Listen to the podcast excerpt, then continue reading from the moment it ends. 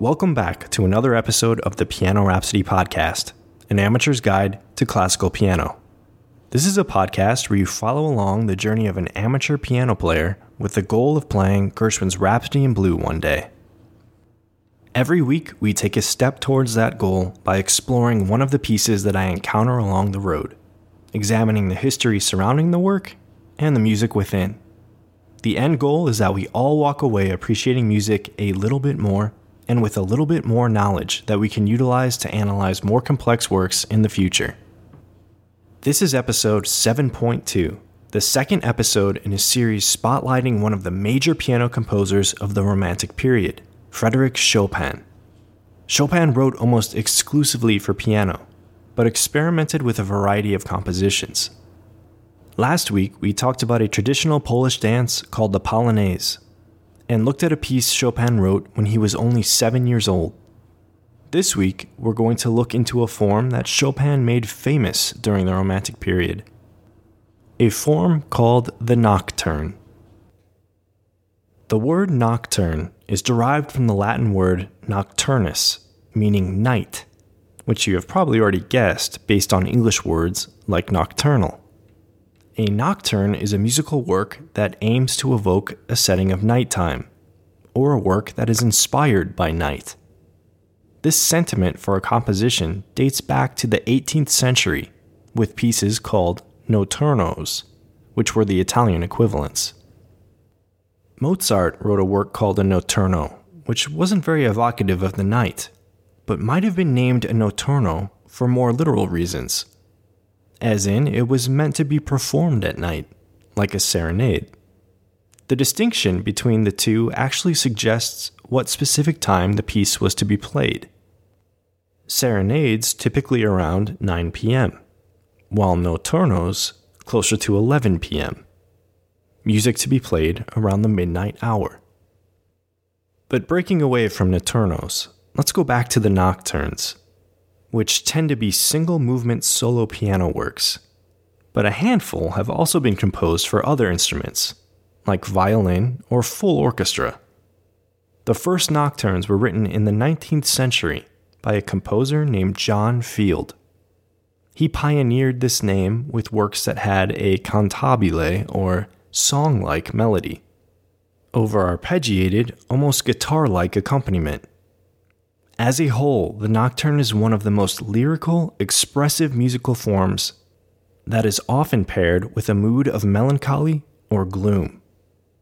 They are beautiful works, but devastatingly so, exploring the bluer side of the emotional palette. If you find yourself drawn to the sad, slow ballad on a rock or pop album, the nocturne is your classical equivalent. While Field may have birthed this form of piano composition, Chopin immortalized it.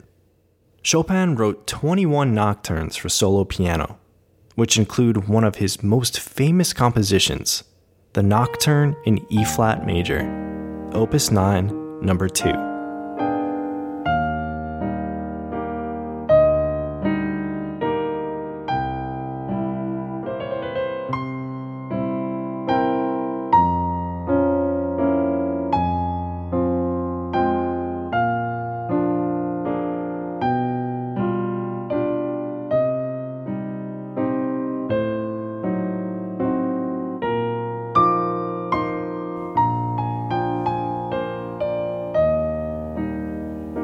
We'll get to that one another day. It's no surprise that Chopin was a great admirer of Field's work. But the feeling wasn't exactly mutual. Upon hearing some of Chopin's nocturnes, Field is reported to describe Chopin as a sickroom talent. Considering Chopin's lasting popularity over Field, I suppose the last laugh here went to Chopin. Especially considering that the word nocturne, you know, the one that Field invented, is now more closely associated with Chopin, the man that he dismissed. Sometimes history can be cruel. Chopin expanded on Field's idea for the nocturne by incorporating a heavy operatic influence. He took that cantabile melodic line one step further by emulating the melody as the voice of an Italian aria, which freed up the rhythm and made the melodies more complex. Across all of his compositions, Chopin utilized an idea called rubato, which is the Italian word for stolen.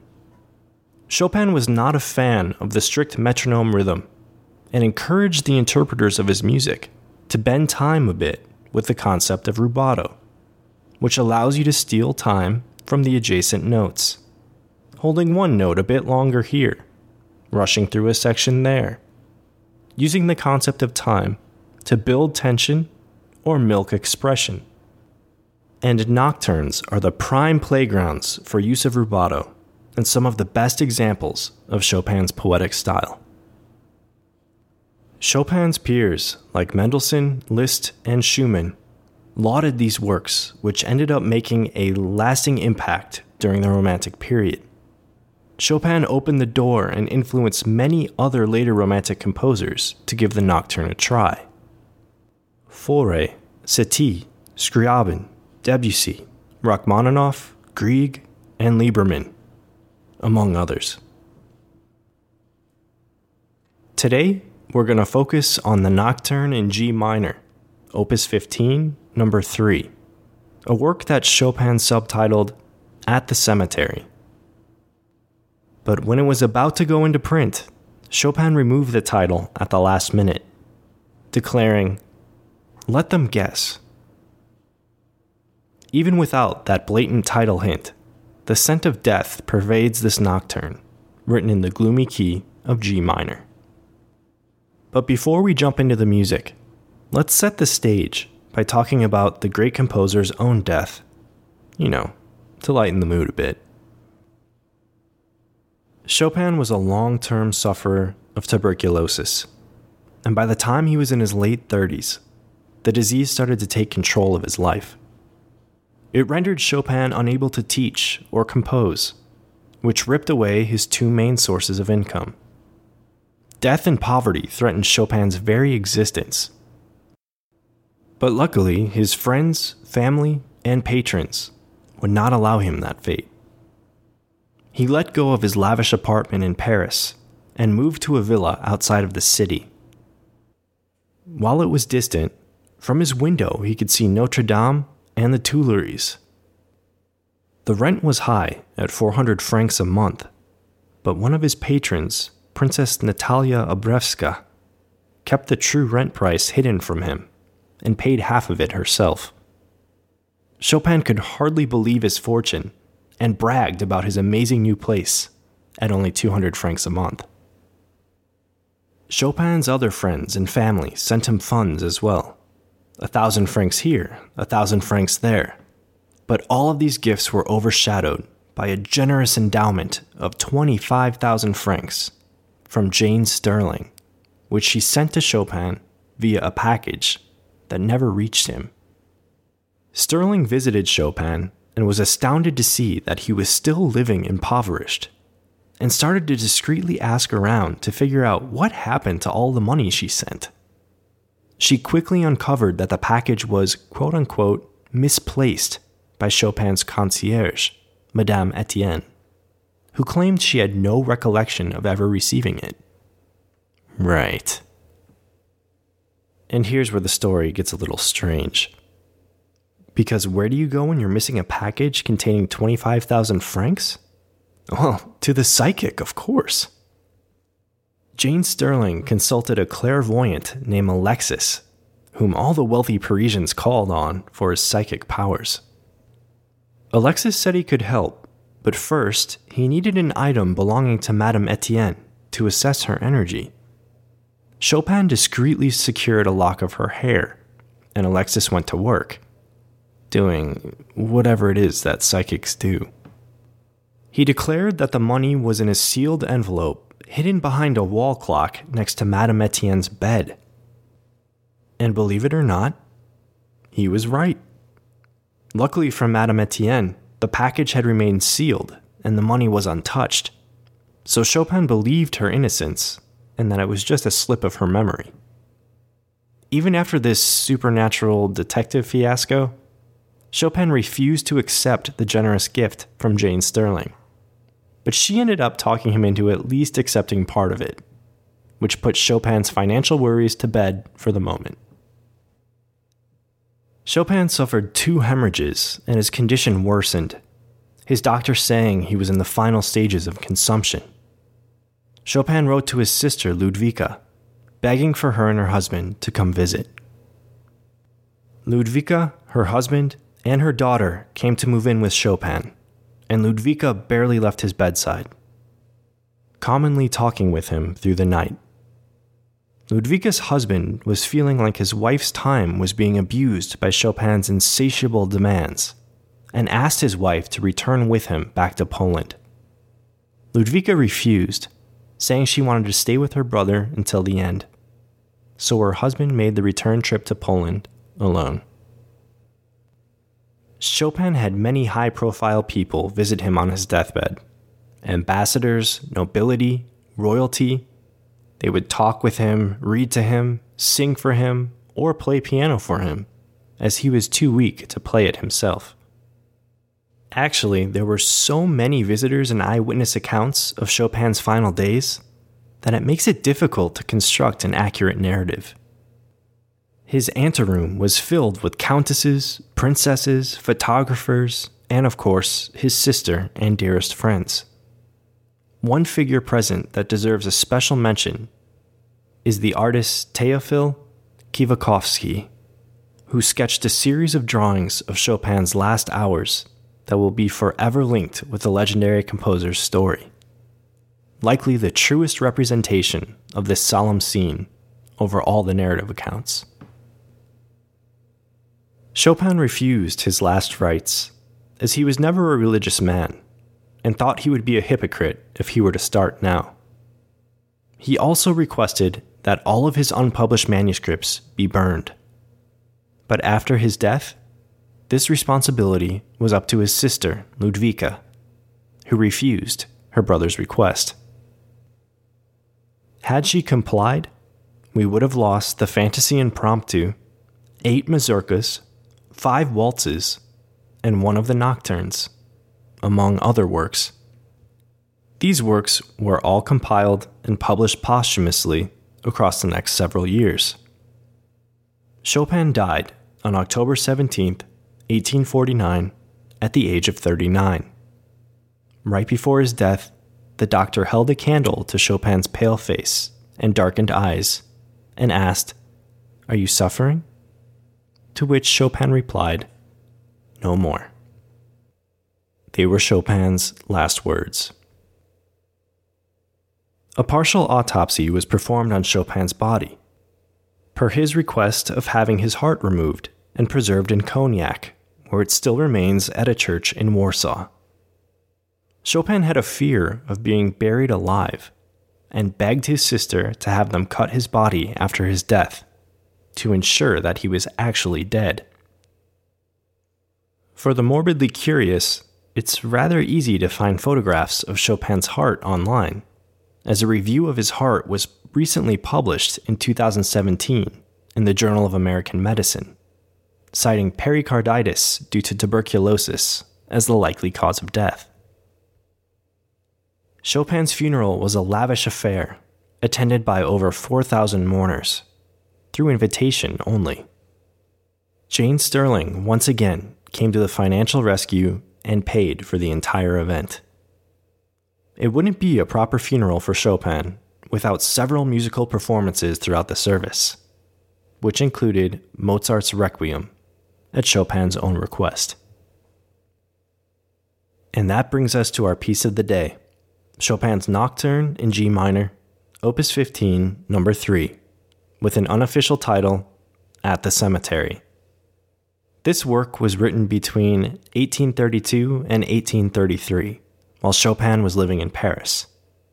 It is rumored that Chopin wrote this nocturne the day after attending a production of Hamlet, but this has never been able to be verified. Opus 15 is a set of three nocturnes, and this is the third of that work but the sixth nocturne that Chopin had written overall. It was dedicated to Ferdinand Hiller, a German composer who at the time was labeled one of the greats, but now he has largely been forgotten. Again, cruel history. The structure of this nocturne is a little peculiar, in that most of Chopin's nocturnes are written in a ternary form of A B A, while this one does not repeat its A section, so it is in a binary form of A B. The A section is marked lento, meaning slow. It contains a languished, hesitating melody in the home key of G minor.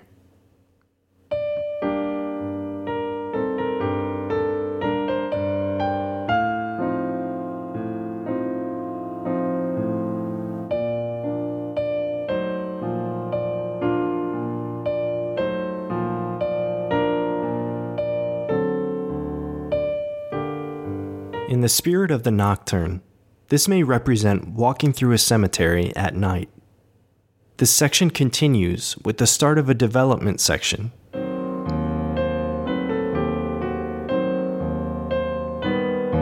Where Chopin explores a variety of different key progressions. Culminating with a chromatic rise to the climax of the piece.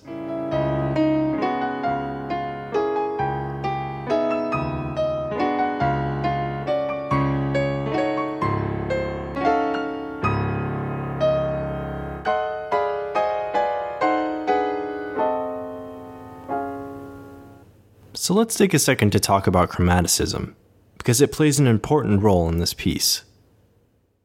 A chromatic scale is very simple. It's basically the incremental rise or descent along the keyboard, hitting every single key along the way. So here's an example of a chromatic scale.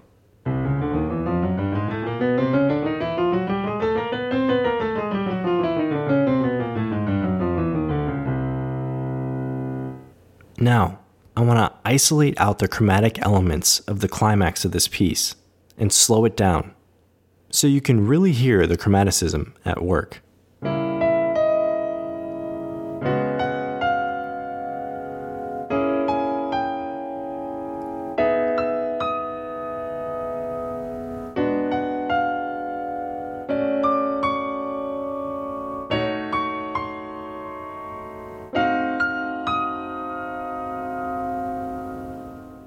As you can hear, it's an extremely effective way to build tension.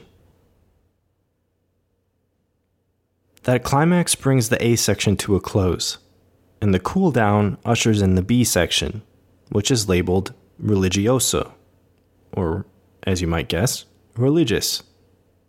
The B section is written as a four part chorale, reflecting a choir singing a hymn, with one line as a soprano, one line as the alto, one line as a tenor, and one line as a bass.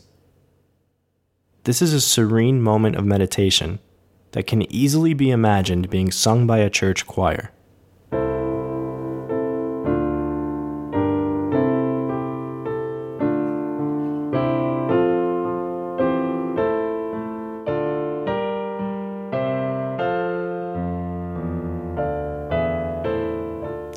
Ends with loud octaves across both hands, representing the ringing of a church bell tower.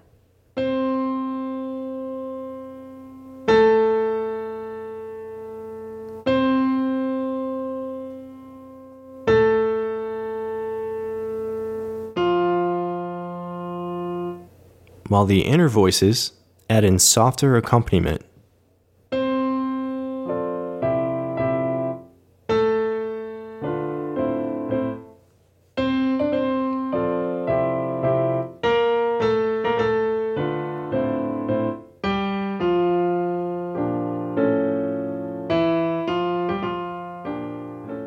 The church bells bring the nocturne to a close with a special type of chord that we've encountered once before the Picardy third, which means that instead of ending the piece in the home chord of G minor, Chopin swipes the minor chord for G major, ending part B with a small glimmer of hope.